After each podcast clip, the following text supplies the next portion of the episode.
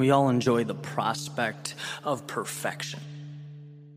And everyone has an ideal outcome. We all make plans. But very rarely do they unfold as they were drawn up. Why?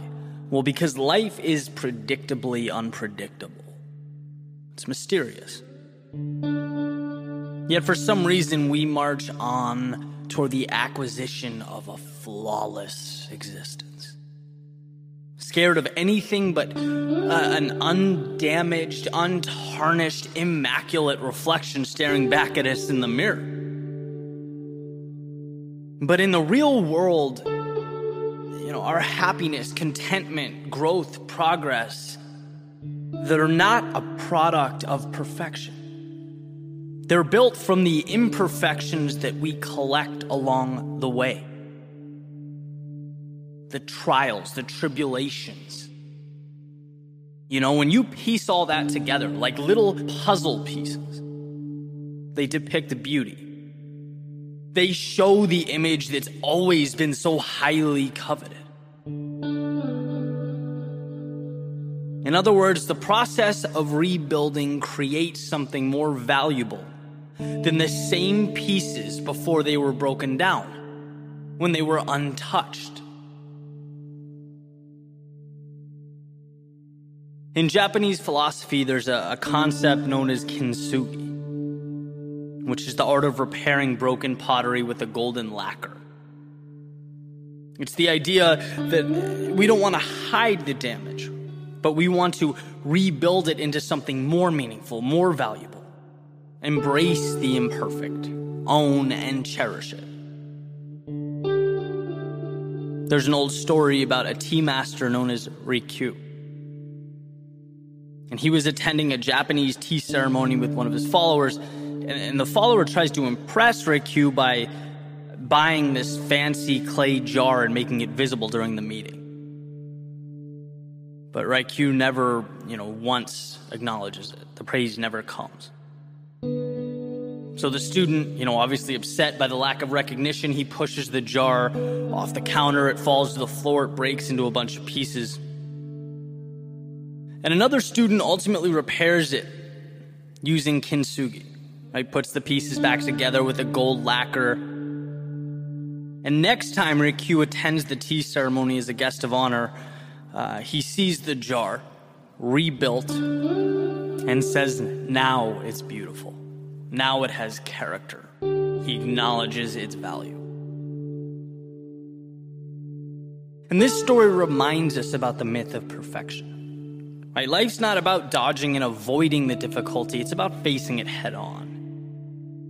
Because when we come out on the other side, we transform into something that was previously unobtainable and rise to a world beyond imagination. See, we change not by running around life's obstacles, but by running directly through them. Like a muscle being repeatedly broken down and built back up, the pain, the exhausted energy is the vehicle. The micro creates the macro. The difficult becomes the exceptional. We need the very things we're inclined to avoid. Our shortcomings, they not only precede and establish our greatness, they are our greatness. Being broken is not a tragedy, it is a step along the way. It's the beginning of something new, a launching pad, a chance to be better than you have ever been. Because look, here's the reality. If your status quo has never been shaken at its foundation, if you've never stopped and questioned the way things are, reality as it is, if you don't take risks, there will be no fragments to take and rebuild. You won't have the tools or capacity to change the world around you. And that is the thing of note. Beauty is not fearing the rebuild, it is the rebuild. It's not feeling sorry or hopeless, but hopeful, seeing your situation for what it is an opportunity. It is what you need a blank canvas, your chance to make art while redrawing creative boundaries. If perfect is the goal, why take the step? Why take the chance? Why risk messing things up? It's never been about perfect. It's about picking up the pieces and rising again.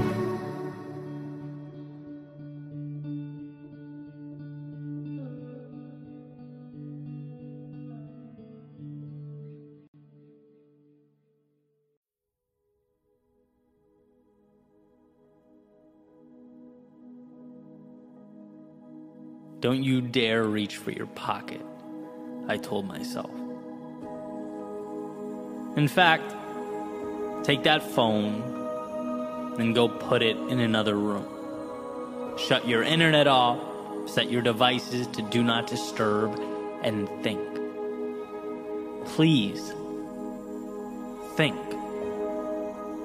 You are losing yourself to distraction or as Cal Newport puts it, you know, we're, we're in a world that demands more thought, more deep work than ever before, while we all simultaneously become more and more incapable of that focus.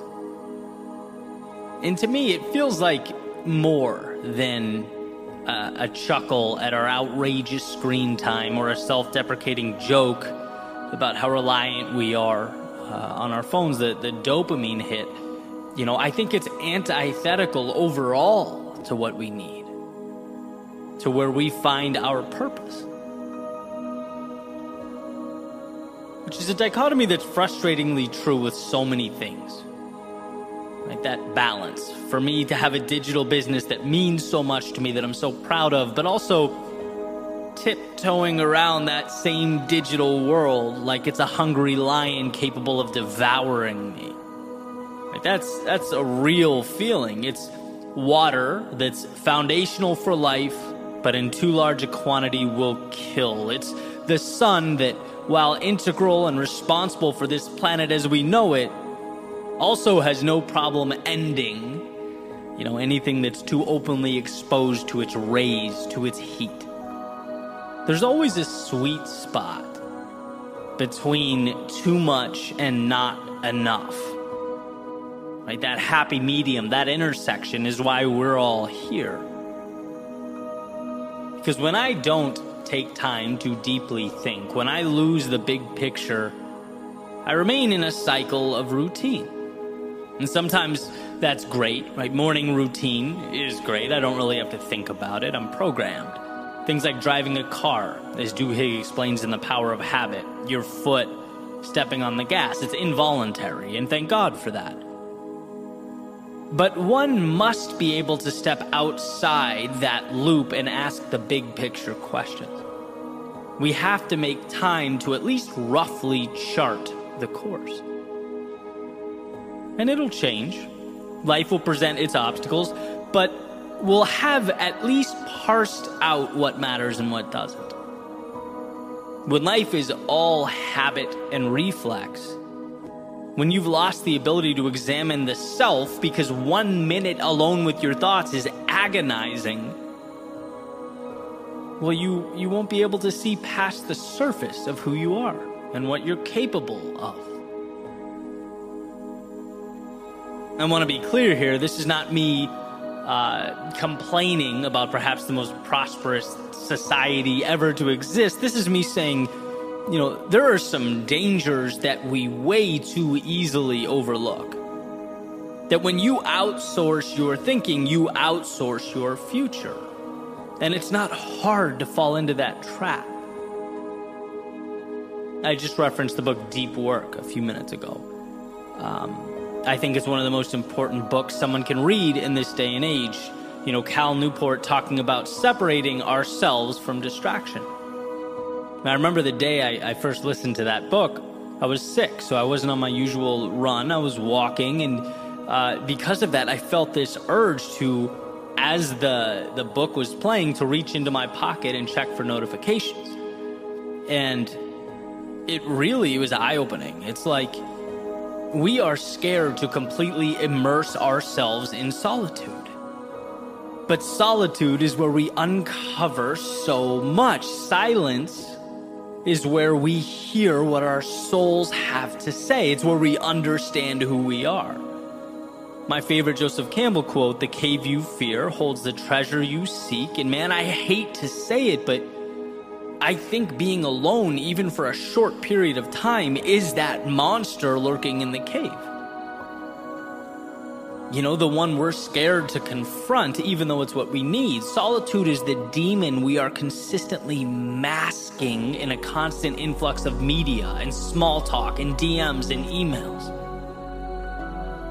You know, that stuff has its value, but it's it's not real. In the sense that I find it disconnected from purpose.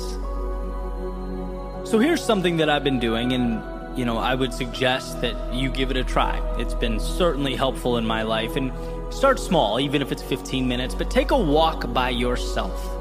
No phone. And it's challenging at first because, you know, you, you want to be consuming something, even if it's um, you know, educational, valuable, still, right? No phone, solitude. Think about life.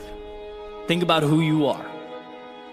Think about what you've always wanted and where your current reality aligns. Think about how much you have and how lucky you are. Think about any or all of these things, but think.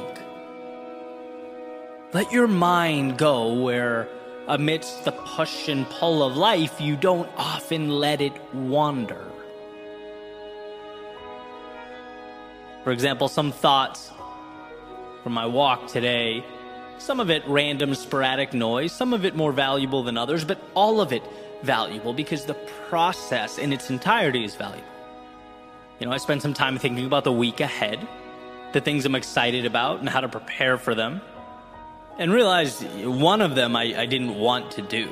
I then had that debate with myself well, do I not want to do it because it doesn't align with my goals or because it makes me uncomfortable? Came to the conclusion that I think it's the latter, so it's staying in my schedule, but I'll reassess. I thought about Florida. I consistently think about how lucky I am to be down here after living in so many cold places. Um, it's just such a, a beautiful environment, and uh, you know, one that I don't take for granted. I thought about uh, a statement I just heard from a professional athlete uh, after his surgery, talking about how hard it was on him, but that he would rise from the ashes and he would have the best year of his life. And, uh, you know, my mind went to one of the most important rules of leadership that it's not about you or your rise or fall, right? To lead is to make it about the team, about the overall goal and how grateful I was to come across that video, to see that and, and really dissect it. You know, sometimes the best ways we learn um, is by seeing what not to do, right? And I'll take that with me. I'll take that understanding uh, with me on my own journey. Last thing I remember, uh, I thought about some of the books I've been consuming. I've taken in an insane amount of books over the years, uh, but I've practically stopped reading physical books right? And now I consume mostly on Audible or other audiobook methods. Made me wonder whether the value is equivalent. How much that varies from person to person, maybe something to research later, right? That's that's all I remember as I sit here now. But the point is, you know, this is stuff that if I don't immerse myself in solitude and break through the barrier of boredom, I don't get to. You know, and, and maybe you go through a week where you don't find much but as the saying goes, right, one idea, one concept, one epiphany can truly change the dynamic of your life. could change everything. Right? There are answers just beyond the realm of distraction we operate in. Some of them pertain to trivialities like the audiobooks in the cold front. Some of them pertain to your goals and your development, who you are, where you're going, and how you'll get there. As Newport says, to simply wait and be bored has become a novel experience in modern life. And while his emphasis and, and focus is primarily on work and creating an environment to be productive, I want to suggest that it's not only our work that needs saving, but ourselves. We can't lose touch with what matters most. We can't become so shallow in our thoughts and our actions that the beauty remains buried away. There is something in you that's untapped, unfinished, raw talent or desire. There are pieces of you that need to be assembled. And if left alone, will wither away, unremarkably, quietly, and probably without your noticing. So, my ask is that you think of this as more than, you know, me cheering on long walks. It's not about the walks, right? It's about time alone with yourself and what that opens up for you. It's about recognizing the spaces we need to carve out from the outside world. So that when we re enter the outside world, we know who we are. We understand where we're headed. We don't go where the wind blows we are able, as the saying goes, to adjust our sails to get to our destination. All you need is more time with you.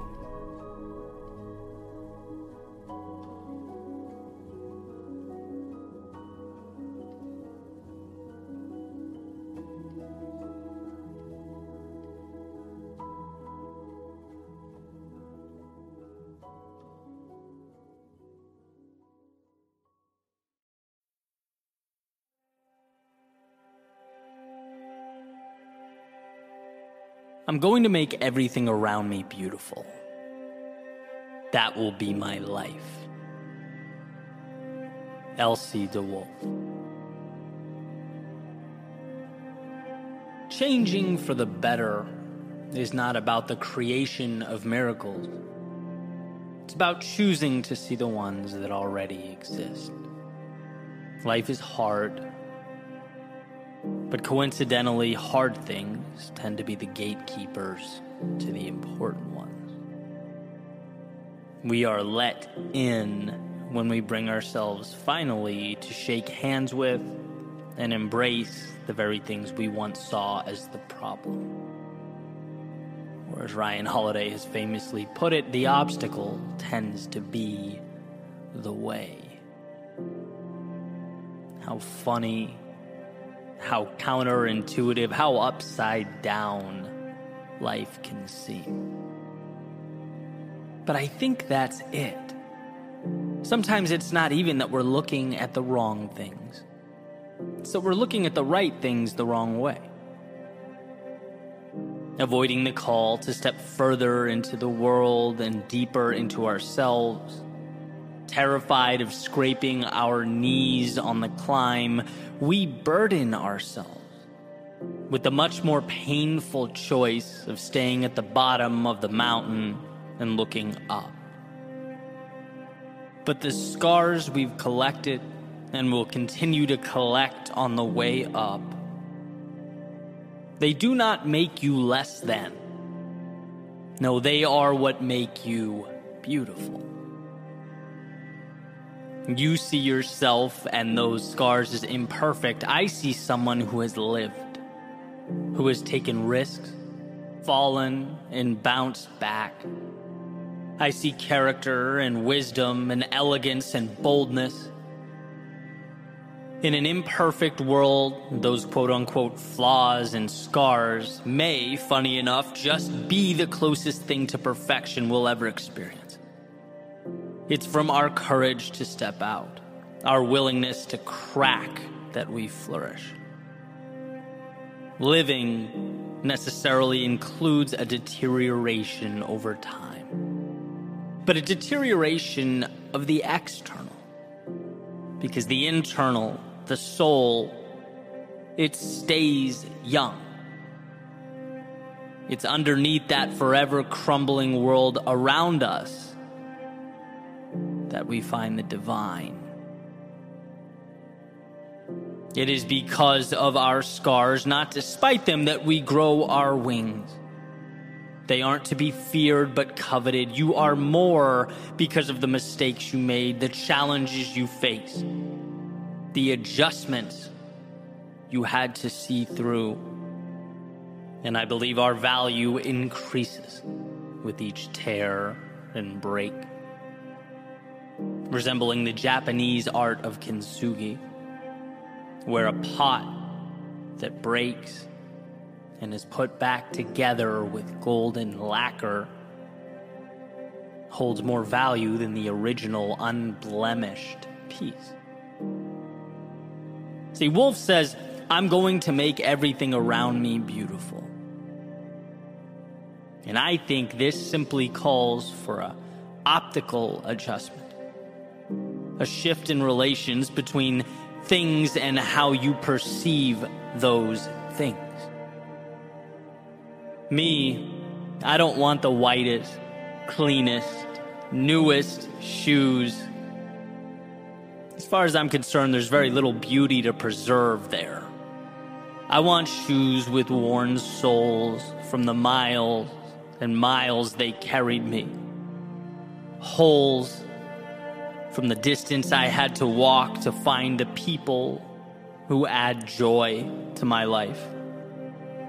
Cracks from running in the rain while the rest of the world stayed inside. I want my imperfections to show that I lived while I was here.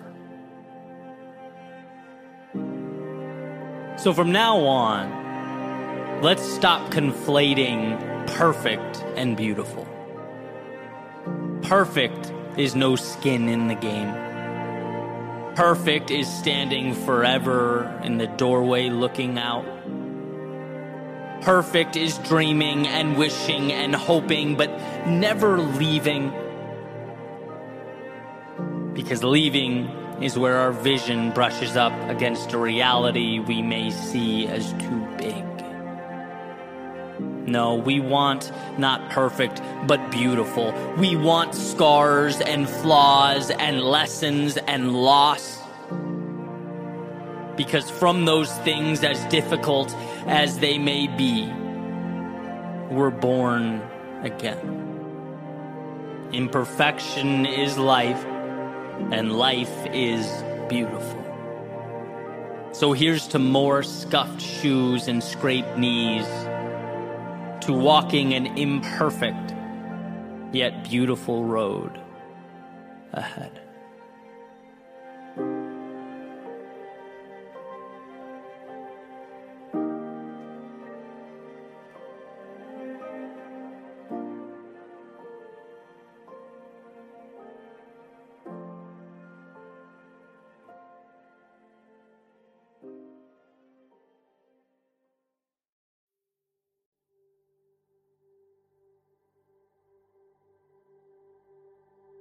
The little E on the car dashboard reminds me that I'm pointed east.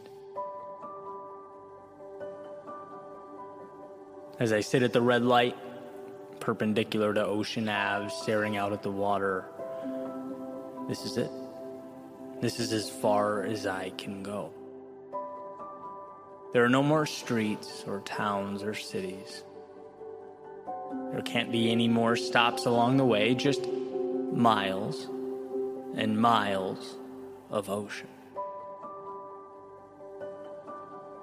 And it's interesting for me to think about all the changes I've made up to now, growing up outside of Los Angeles on the opposite coast, relocating again and again, sometimes very targeted, methodical moves, sometimes just for the sake of change, but always moving always going. There's a saying that wherever you go, you take yourself with you. Right? You can change the scenario, the circumstances, the surroundings, but ultimately, you can never outrun yourself. You are accompanying you on whatever journey awaits. And it's often not until you run out of real estate, until there's no more road or options, that you're forced to look in the mirror and acknowledge that it is you who must change. It's you who must evolve and become that person that you need you to become. And that can be a scary thing. After all, anyone can get in a car and head east. Anyone can point the compass away from the chaos of now. Move away from their demons. But how many of us can find the strength to look those demons in the eye? How many of us can make ourselves bigger than what attempts to weigh us down? All of us can, but how many of us do?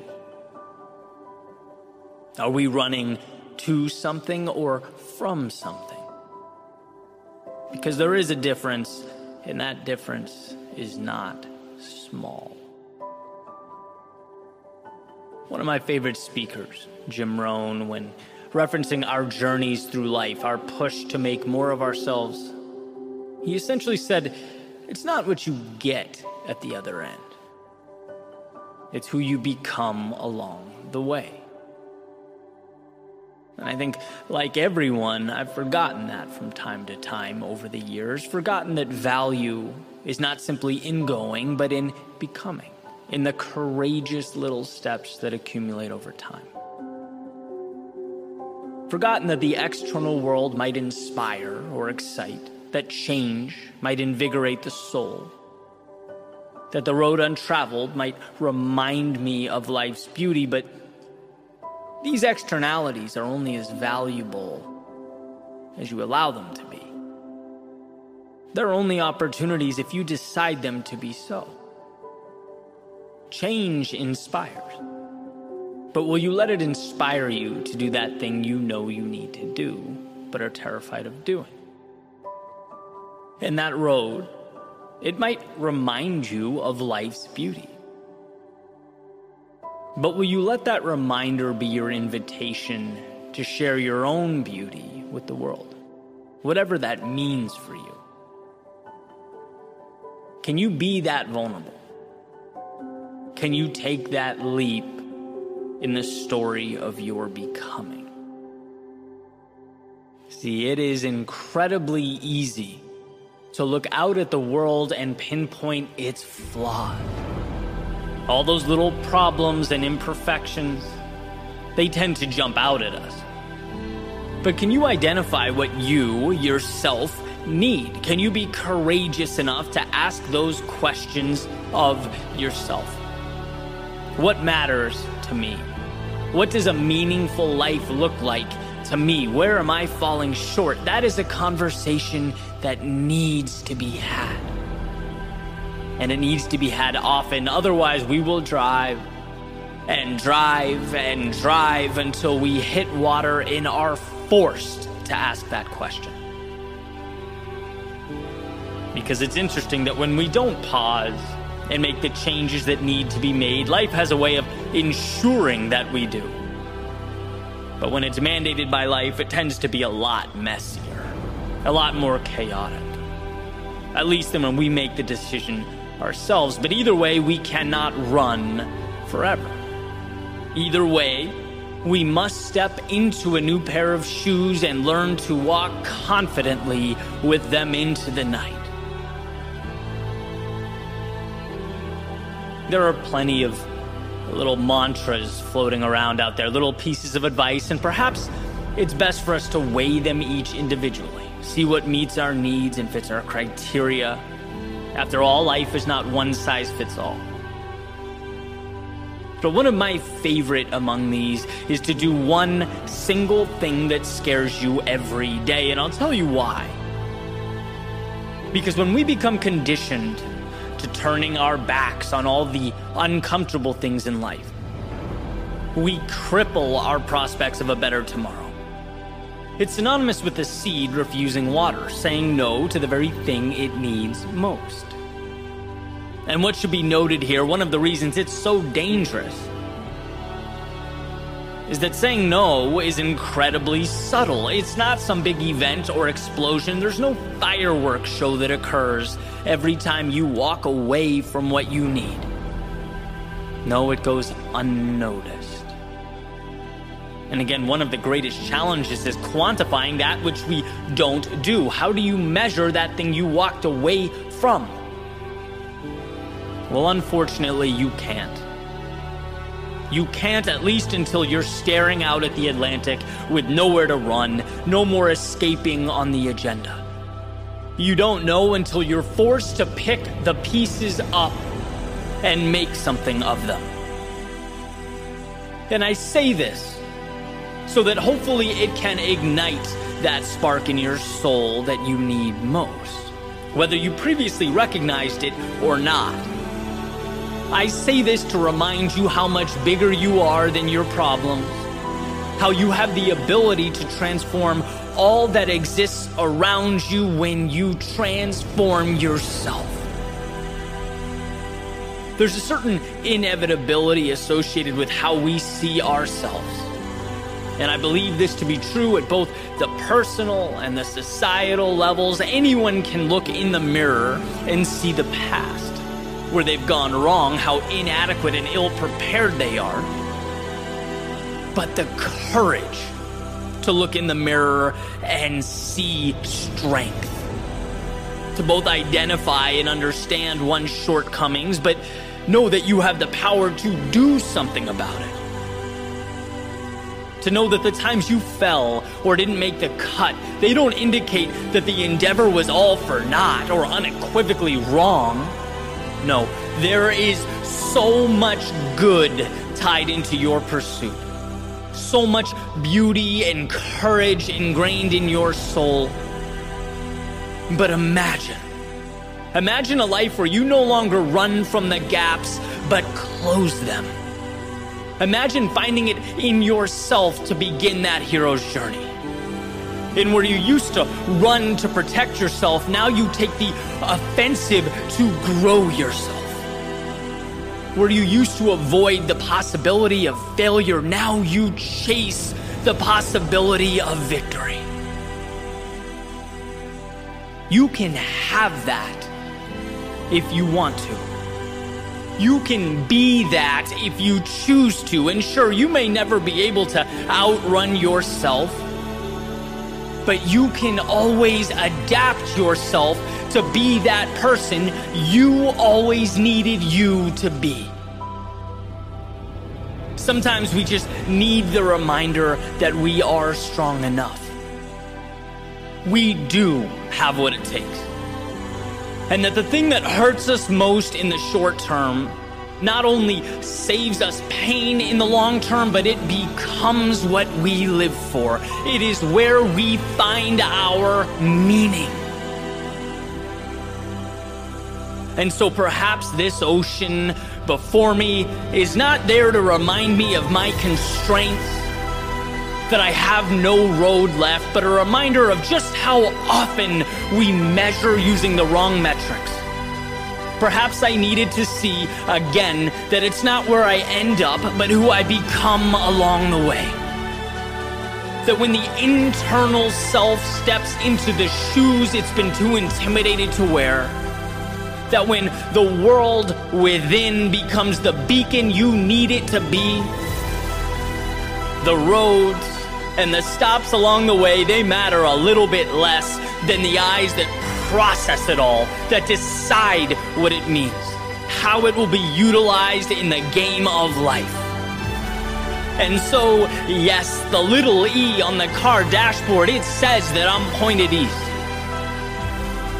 But as I sit at this red light, perpendicular to Ocean Ave, staring out at the water, I know this is only the beginning.